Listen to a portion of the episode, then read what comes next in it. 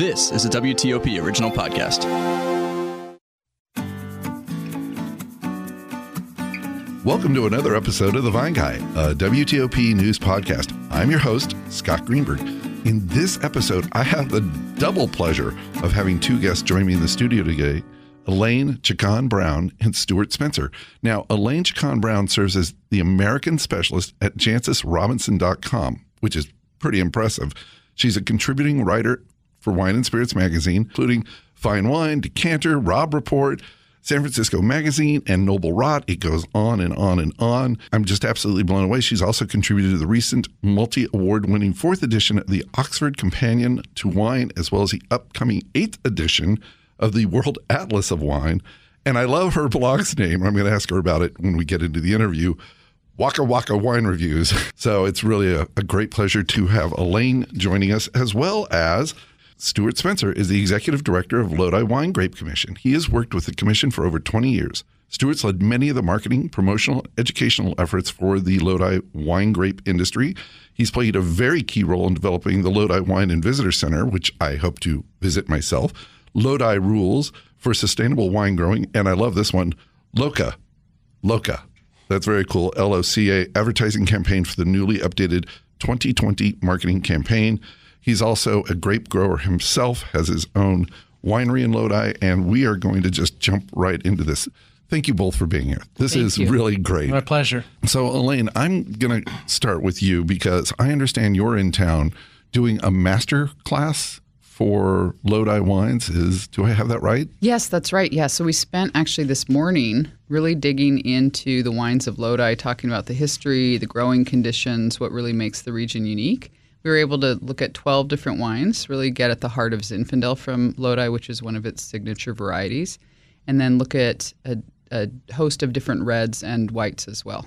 Whites as well. Yeah, whites as well. I actually think one of the most exciting things coming out of Lodi is really refreshing, delicious whites. Was that surprising to you when you jumped into the region to find out that there were these refreshing whites? I think a lot of people associate a place like Lodi with reds or or even bigger bodied reds, but actually there's such a coastal influence in Lodi that you know it's it's inland, but it's directly in this kind of wind funnel that comes across the delta and really cools everything down. And so actually you can find a lot of really refreshing wines, both reds and whites. A little surprising. I think to most listeners that would be surprising because we usually think of Lodi as just hot. Yeah, because Baking it's hot. inland. Because it's inland, people assume it's hot, but actually, there's this really powerful water system that goes all the way to Sacramento, and Lodi's right in the that channel that gets cooled down by delta breezes. So, Stuart, I grew up in California, and Lodi was always kind of, I won't say the redheaded stepchild, but we didn't really think of Lodi. It's sort of the uh, Napa and Sonoma, God love them, right? It's kind of sucked all the air out of the room when, it, when we started thinking about premium wines. That's not the case. You know, people should be looking at Lodi a little bit more closely these days. Absolutely. I mean, we used to always say Lodi is the industry's best kept secret, and uh, it's been growing grapes for 150 plus years. There's a tremendous spirit of innovation going on there right now, and you're seeing more interesting wines coming from the area with each and every passing vintage. What's an example? What do you what do you think are some of the more interesting wines coming out of that region? Well, besides the old Vines Zinfandels, which we'll, I think we'll talk about in a little bit, I mean, you've got this incredible diversity of over 120 varieties being commercially grown, everything from Albarino and Aglianico to Wow. Teroldego and Zweigelt and Tempranillo and Nero d'Avola. Uh, you name a whole list of varieties, and there's a lot of experimentation going on with those now, and they're making very delicious wines. I want to try the Agliano. That's that would be cool. I think that'd be kind of fun. Now, again, you're you're here with this master class. Who was who was attending the class? Was it trade? Was it Yeah, it's mostly trade, media, SOMs, those that are involved in the business of wine. Elaine? What do you hope that the participants take away from what you were trying to communicate with them today? Well, to be honest, I wanted to change their life. You know, I know it's supposed to be a wine seminar. Wow. I know it's supposed to be a wine seminar, but let's be spoken real. like a philosophy professor. Well, I used to be one, and we're going to talk about wine, but we're also going to talk about wine in a way that's like, what gets you excited? What, how does it actually work? Where did it really come from? Who are the people behind it? Why is this region worth looking at? You know, and the thing that's really great is people actually stayed more than an hour after. They just wanted to hang out Wow. and keep talking. They were excited, really happy. And I think that's what, you know, great wine and good conversation does. It gets people happy and excited. I agree. And the thing about great wine is it can come from anywhere and some places where you really least expect it. And I'm very excited about the initiatives uh, in Lodi with the new marketing campaign and the new branding. And I understand, is there a, a tasting room that's coming online or is online in Lodi? Well, I think you're referring to our Lodi Wine and Visitor Center, which Yes. we've actually we've had for 20 years, and and uh, it's a regional tasting center where all the wines from the area are featured for the guests, so they can come in and get a little taste of what the area has to offer before they kind of go out and explore on their own. And you really come at this from a very different angle, Stuart, than Elaine does. Elaine, you have a very academic background. You've come from, as we mentioned just now, a philosophy professor. Stuart, you've gotten your hands dirty for a very long time, having your own vineyard. You've grown up riding a tractor, probably pruning vines and, and getting dirty. So I'm just kind of curious from your perspective, what do you see going on right now in Lodi that's that's really exciting you? Uh, yeah, I, and I've I've spent nearly my whole life working for free for my family, so it gives you lots of good on the ground experience. I think what you got to understand is even though we've been growing grapes for back to the 1850s, the the small kind of artisan wine movement that's making wines really of a place and and of Lodi really didn't begin until the mid 90s and has just really started to accelerate through the 2000s. And so we're just coming into our own now and still kind of discovering what we do best and how to best craft the wines from our area. And, and that gets it makes me really excited because every day I, I go to work, there's a new wine, a new producer, something new coming from the area that is is better than it was the year before, and, and it makes it a lot easier to go out and tell the story of Lodi when you have that to back it up. And speaking of backing up, let's back up to um, something that was mentioned earlier. You talked about old vines, and I know that having I just came from back from California where I participated in the Zinfandel Advocates and Producers ZAP conference, and I understand that there are vines in Lodi that actually are still bearing fruit over hundred years old. Yeah, in fact, two of them that we have in front of us, one's from 1885 and the other one's from 1901 vineyards. Wow, they don't look a day over 100. That's amazing. And these are, I assume, old head trained vines that are probably impossible to pick and probably backbreaking labor, as we say. Yeah, they're. I mean, they're not so difficult to pick as as much as it is just a hand hand labor. I mean, you have to do every part of the process via hand, and it can't be mechanized. And so that alone makes them, you know, under threat because of the economic conditions that exist and the lack of labor and the cost of labor. So. Uh, old vines are, are few and far between in California. Elaine, I'm going to ask you an academic question. Obviously, there's been this long history of Lodi. What happened? I know at one point Lodi was very important in the California wine industry. And then was it prohibition or what happened where we kind of went from this peak of Lodi really producing wonderful and, and very popular fruit to this reemergence, if you will, wi- of, of Lodi wine? I'm kind of curious, what is the history that is bringing us back to today? Well, Lodi's continued to be important through that whole history. Lodi actually was among the first in the state to plant kind of the newest varieties all the way back in the 1860s. So Zinfandel actually arrived in Lodi in the 1860s, if you can believe it, along with about 20 other varieties. And Lodi really led the charge in planting kind of new, interesting things and getting winemaking going at that point. And w- continued to make wine, and then prohibition hit, and the market shifted from winemaking to grape growing because it was still legal for people to make home wine, Right. but not really for wineries to make commercial wine to sell. And so Lodi started growing grapes to sell in boxes to the East Coast mainly, so that people could make their own wine with the grapes from Lodi Alicante Bouschet, I believe, was, was a pretty popular. one of them, yeah. And uh, some Petite Sirah, some Carignan, and Zinfandel, all from that time period.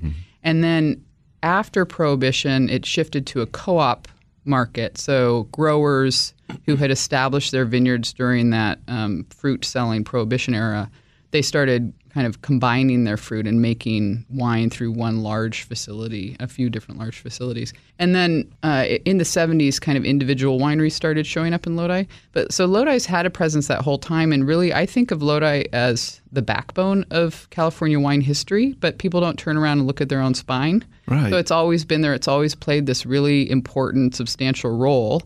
But now we're starting to talk about it more again, which is great because the history of Lodi really speaks through the wines that we see today too because it's a lot of multi-generational family farmers mm-hmm. family owned farms and a lot of people they're you know fifth generation growers. Yep. and they you know restarted a family winery in the 90s and are selling wine now. And so there's there's a lot of really genuine family stories to be told from Lodi as well which it's it's really nice to get back to talking about. And I heard several of those stories last week when, when I was at the conference, and it was absolutely remarkable to hear how these families just kept doing this for five generations. And I'm just I'm very excited about this. I'm really I you can see me smiling, but uh, the other thing I learned um, during this conference, you just mentioned Alicante Bouschet and you mentioned Carignan and you mentioned uh, Petite Sirah.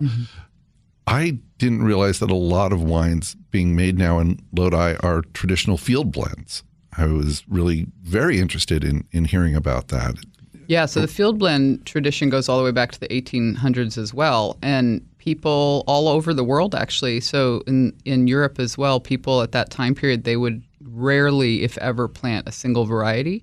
They would plant a vineyard that had a pre- predominance of one variety. So in California, that tended to be Zinfandel, but then they would also plant in you know 20, 25 percent of all these other varieties too. And so that mix, Alicante Bouschet, Carignan, and Petite Sirah were sort of the most common. But you'd get a lot of other varieties kind of dotted around in there too.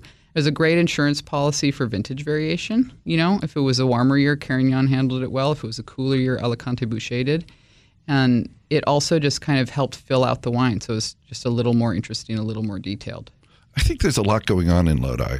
And uh, I'm going to, Stuart, I'm going to throw this back over to you. Evidently, there's a brand new brand identity marketing going on here. I know that you're intimately involved in that. Tell me, um, what's the inspiration behind it? What are you What are you looking to get out of this?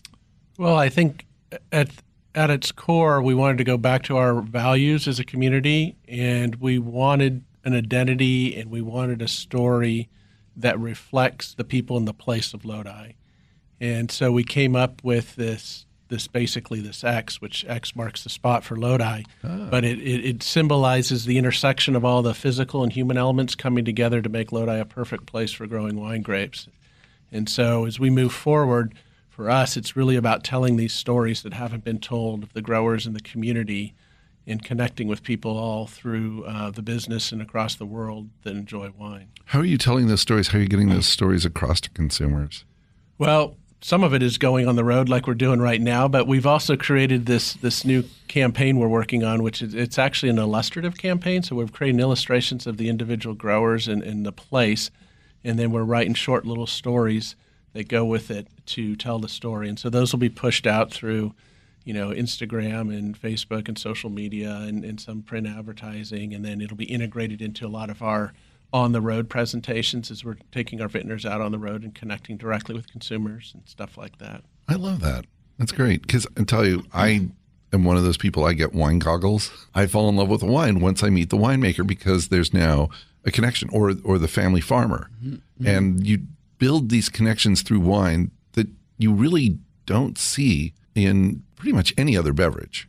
No, it's true because wine just suddenly transports you there. You know, and it's you To a taste place the and a wine, time. and you suddenly remember everything about that dinner you had with the winemaker, or that you know the first time you had it with your friend, you know, or a walk through the vineyard or winery. It's really special that way. People are always saying to me, "What's the best wine you've ever had?" And I'll say, "I'll let you know," because to me, I've had so many great wines, but I don't know if the wines were great or the memories I associate with those wines are great. So I'm very excited that you're getting Lodi out of Lodi, if you will, and on the road so that people can experience this, because I think that it's going to be incredibly meaningful. And I did notice that. I think this is part of the branding effort that Lodi is the Zinfandel capital of the world. Yeah, that's our self-proclaimed title. But um, when over 40% of California's Zinfandel was based in Lodi, We have more acres of old own rooted vines than any other part of California. And uh, it's been the foundation of, of California's Zinfandel going back for quite some time. And so it is a place where Zinfandel is very important to our local community and our history. So a lot of people probably don't know what own rooted means. Could one of you speak to that?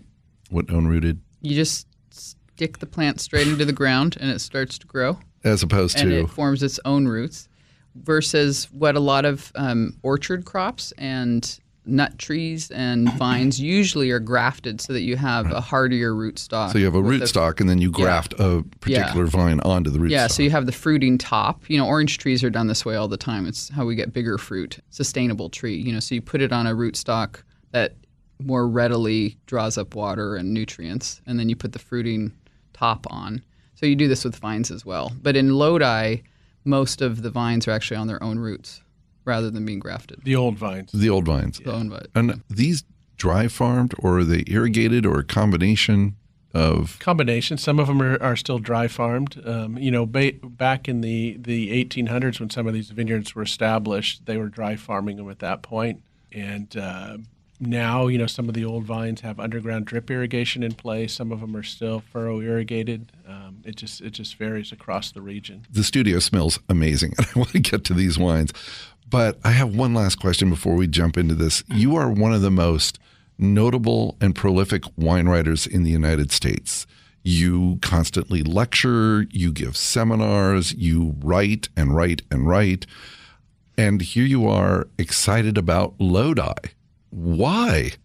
What's got you uh, so excited about? Lo- I'm I'm I'm trying not to be like, hey, why are you, you know doing this? But you are genuinely a national treasure of wine, and to have you here in the studio talking about Lodi, I think is wonderful. And I just want to know what excites you about No, it. thank you. I no, I really appreciate that. I honestly like Lodi is a genuine place. You know, like the the truth is the world today is hyper polished and really shiny and we smooth out all the edges and remove all the imperfections and lose a lot of the interest by doing that, I think. And I just I think people today are really hungry for a real connection and a real place and a real like real people. And Lodi is full of real people who have been farming for generations. The children are happily continuing on that tradition. Many of them going out and getting an education or some other kind of experience and then quickly coming back because they realize they want to raise their families there. So there's just this sense of deep roots and real commitment and honest people trying to make a go in the same way their their grandparents and great grandparents even have been doing it. And so to see that and to be welcomed into the community and trusted with people's personal histories and stories really means a lot to me. You know, I and then the idea that I can I'm then trusted to share some of those stories and and to like help transport people by showing a wine and then talking about who made it. That's really exciting to me and it it, it means something to me. Well, Stuart, I've got a new tagline for you. Lodi is genuine because that's just what you described. It's just a place where people are genuine, the wines are genuine. I'm, I'm excited about this. Now we've come to the portion of our podcast where we actually get to try the wines. Got the cork open and tell me what we've got in front of us. We have I see we have three wines and I assume we're starting on the left. Yes, let's start white. let's so start we've white. Got Oak Farm Albarino. Oh, I love Albarino in Lodi. in Lodi. So what's Albarino. really cool about this, Albarino is traditionally from northwestern coastal Spain, Yes. Galicia. So it's traditionally seen as a very coastal, high acid white wine.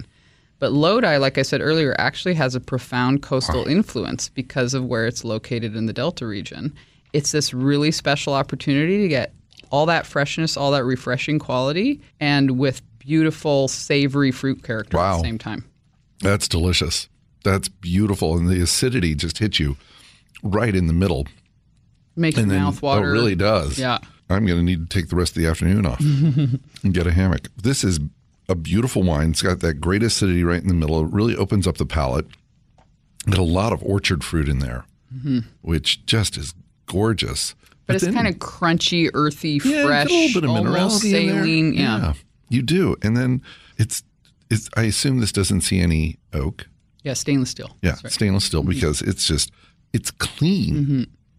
This is just super clean. Yeah, really fresh, refreshing. Yeah, you need to go get a plate of oysters or something for Mm-hmm. us. This is just a, a lovely wine. And um, what is the wine that we're drinking? Can you tell me? Yeah, it's the um, Oak Farm 2018 Lodi Albarino. Brilliant. Really, just that's brilliant. And um, was that served in your class today? Yeah, so we showed that in the class today. But th- the other thing about this wine, it's actually in national distribution. You can actually find it around the country. So were the people in attendance as blown away by this? This was as- one of their favorite I standout wines. really am just blown away by that wine. I think it's a great surprise. It gets at what we were talking about earlier about Lodi's surprising. It you can find fresh, refreshing wines there, and it's that it's that white wine quality we were talking about earlier too. I'm, I'm going to correct you. I don't think it's surprising. I think it's shocking how good that wine is. Ton, It- tons of flavor, but lots of drive too. I, I think it is one of the things people, the biggest surprise people come away with after visiting Lodi is the quality of the white wines and how fresh and refreshing they are. Yeah, I don't. You know, it's funny. I again don't always associate Lodi with a wine that refreshing, but I will now. That's a that's a beautiful wine. All right, wine number two. We're moving into reds. Yes, the wine number two is the the Michael David um, Ancient Vine Cinsault uh, from the Bechthold Vineyard, which is a unique vineyard in and of itself. It's an own rooted Cinsault vineyard planted in 1885. Oldest cinsault in the world. in the world In the world is in Lodi is in Lodi. from the Bechthold Vineyard. What's even more uh, uh, mystery too is up until about 2004, they didn't even know it was Cinsault, and it was being sold as a variety called Black Malvasia, and uh, and being packed and shipped around the country for basically home winemaking. And and uh, they discovered that this was actually Cinsault in Lodi, and uh, it made really good wine. It Well, and- makes really good wine. Well, and we didn't even know we could really have Cinsault in California at the time too. People were looking for Cinsault, having a hard time finding it, and then here's this, you know, well-established ancient vineyard. Can you take it just a moment and tell people what Cinsault is? I, it might be of a, a grape varietal that people aren't totally familiar with. Yeah, so Cinsault is this really pretty, slightly floral aromatic mid-weight red wine. So it tends to be a little lighter, not light, but a little lighter. Nice freshness, really aromatic, and it originates from southern Rhone in France. Right. I always associate it with a blending wine. Yeah, absolutely. A blending grape. Yeah, so getting a fully varietal Cinsault wine like this is unique, and it's unique to California. I'm not sure I've ever had 100% Cinsault. Yeah, if you if you look to France, you're going to always find Cinsault in a blend. Right. So to get Lodi Cinsault 100% and really get to see what the variety is is pretty cool. Wow. Very, it, first of all, it's delicious. I love the aromatics on this wine. Getting a little bit of rose petals, some earth in there. And then the flavors just are kind of this luscious cherry that just, for me, pops right out on the front. Yeah, and just a little bit creamy, just a It hint. is. Yeah. Does it see oak at all? This one does, but it, in, it's very neutral. Of Okay. Yeah, so they're using older barrels. Yeah. Yeah, so that it's not flavoring the wine really. Yeah. It doesn't taste like my Chateauneuf du Pape, which No, is not a very- bad thing, by no, the way. yeah, no, which is not a bad thing. Yeah, and So- those of course are blend. Right. You know, they have a hint of Yep. Cinsault, but not much. And so here we're really getting to see the heart of the grape. Thank you. That's a great, ex- uh, great. And can you just remind me again what was the wine It's the Michael David uh, Cinsault, uh, Michael David Winery Cinsault. and what's the vintage on that? 28, 17. 17. 2017. Okay, fantastic. All right, take take me home with this third and beautiful wine. Okay, so Wow, that's just jumping out of the. cl- I don't even know what it is I'm drinking. so we just we decided we had to embarrass Stuart a little bit. Okay. Because I'm actually showing his wine, oh, and the truth is he wasn't planning on bringing his wine. We said no, no, you're going to bring your wine. So this is Stuart's wine. It's actually Saint Amant Winery, A M A N T, Saint Amant, and this is uh, Marian's Vineyard Zinfandel.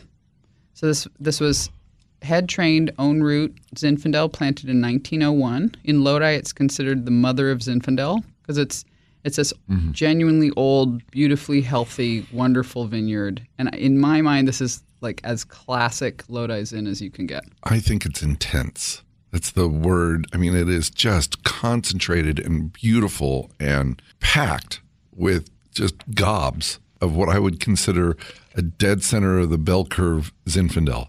Well, and really juicy, mouth-watering, Yeah. savory, savory. lots of flavor, but still pretty modest in size and body, which is a nice combo to me. Stuart, just out of curiosity, how many uh, tons per acre are you even getting out of this vineyard? So we source these grapes. We, we work with the the Mohr-Fry family that's been farming it, and we've been working with it from uh, 1996. And the yields vary anywhere from about 1.8 tons to upwards of a little over four ton to the acre, Okay. which is quite remarkable to think you have a 120 year old vineyard that can still yield four ton to the acre I Can't believe that. but um, it you know that's why this vineyard is still there and you know it needs to be economically viable for the growers and us and and uh, in 2018 which is what we're tasting right now we actually had to go through and thin the crop back and it was still like 3.8 ton to the acre On ancient vines, Yeah. you you had to thin. I wow, I've never heard of that. The other thing about Awesome. about this wine that I really love. The Mohr-Fry family, they're a beautiful example of a multi generational family. They've been committed to Lodi all the way back. And the you know the new generation is is part of the business, and they've been tending to this vineyard since its inception. So you have that on the vineyard side, you know, multi generational family, and then with the winery Saint Amant. Um, as Stuart mentioned, they have been working with it since the late 90s, but they were also the first to bottle it on its own and really showed the vineyard character itself. Before that, it was getting blended in with other sites. Oh wow, I'm And glad so- you're doing it. Yeah. So Stuart and his family, Stuart's a second generation winemaker. So again, multi generational family. You know, I get to talk about him in front of him because I get to tell him all the stuff he wouldn't tell. You know, uh, and so Santa Monica is a multi generational winery, and actually Stuart and his father they were the first to bottle Marian's on its own and really show what does the vineyard itself taste like. It's delicious. I'm just picking up so much of that dark blueberry, almost like a blueberry compote in the mid palate. It's just beautiful. And then you do get some of the savory notes coming in on the backside, some uh, a little bit of crushed pepper and just uh, dried herbs. It's fantastic, Stuart. Really. It's a, it's a delicious wine. And I know that you're a second generation, but I read in your bio that you have two beautiful daughters and they know they're going to be the third gen. they're still trying to figure that out but I, as I figured they'll go off and get a real job and realize coming back and making wine is probably a lot better than most other jobs out there. So we're still holding out hope. Oh, good. Well, I can't thank you enough for being here. This was absolutely delightful. If one of you wouldn't just uh, remind our listeners, if you just run through and what are the wines that we just tried? So we've got the uh, the first wine was the Oak Farm 2018 Albarino.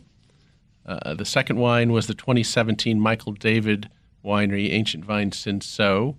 And the third wine is the 2018 Saint Amant Marian's Vineyard Old Vine Zinfandel. Fantastic. And I, if you could leave our listeners with one important message, each of you, what would it be about Lodi? Well, mine would be go find Lodi, go find a bottle of Lodi wine, or come to Lodi. We'd be happy to have you. Absolutely. And you know what we said, Lodi is genuine and Lodi is also delicious. Well, thank you both very much for being here. It's yeah, been a pleasure. thanks pleasure. so much. Really fun Thank to you. be here. Thanks for listening to The Vine Guy, a WTOP news podcast. This episode was produced by Sarah Beth Hensley. The music you heard is Wishful Thinking by Dan Lebowitz, available in the YouTube audio library. Don't forget to follow me on Twitter and catch my Wine of the Week segments every Friday on WTOP and WTOP.com.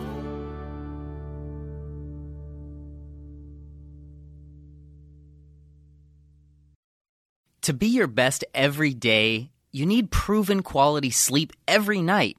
Science proves your best sleep is vital to your mental, emotional, and physical health. And that's where the sleep number bed comes in. And let me tell you, ever since I've had it, my sleep IQ score is just going higher and higher. And did you know 8 out of 10 couples say that one of them sleeps too hot or too cold? Science tells us regulating your sleep temperature leads to higher quality sleep. For many couples, temperature struggles are a real challenge. So here are some tips to help you both sleep just right. Look for beds designed with temperature benefits such as the new Sleep Number Climate 360 smart bed that actively warms and cools each side so you both sleep blissfully comfortable. And now save 40% on the Sleep Number 360 Special Edition Smart Bed. Plus, special financing for a limited time. Only at Sleep Number stores or sleepnumber.com slash podcast one. Sleep Number, the official sleep and wellness partner of the National Football League. Subject to credit approval, minimum monthly payments required. See sleepnumber.com for details.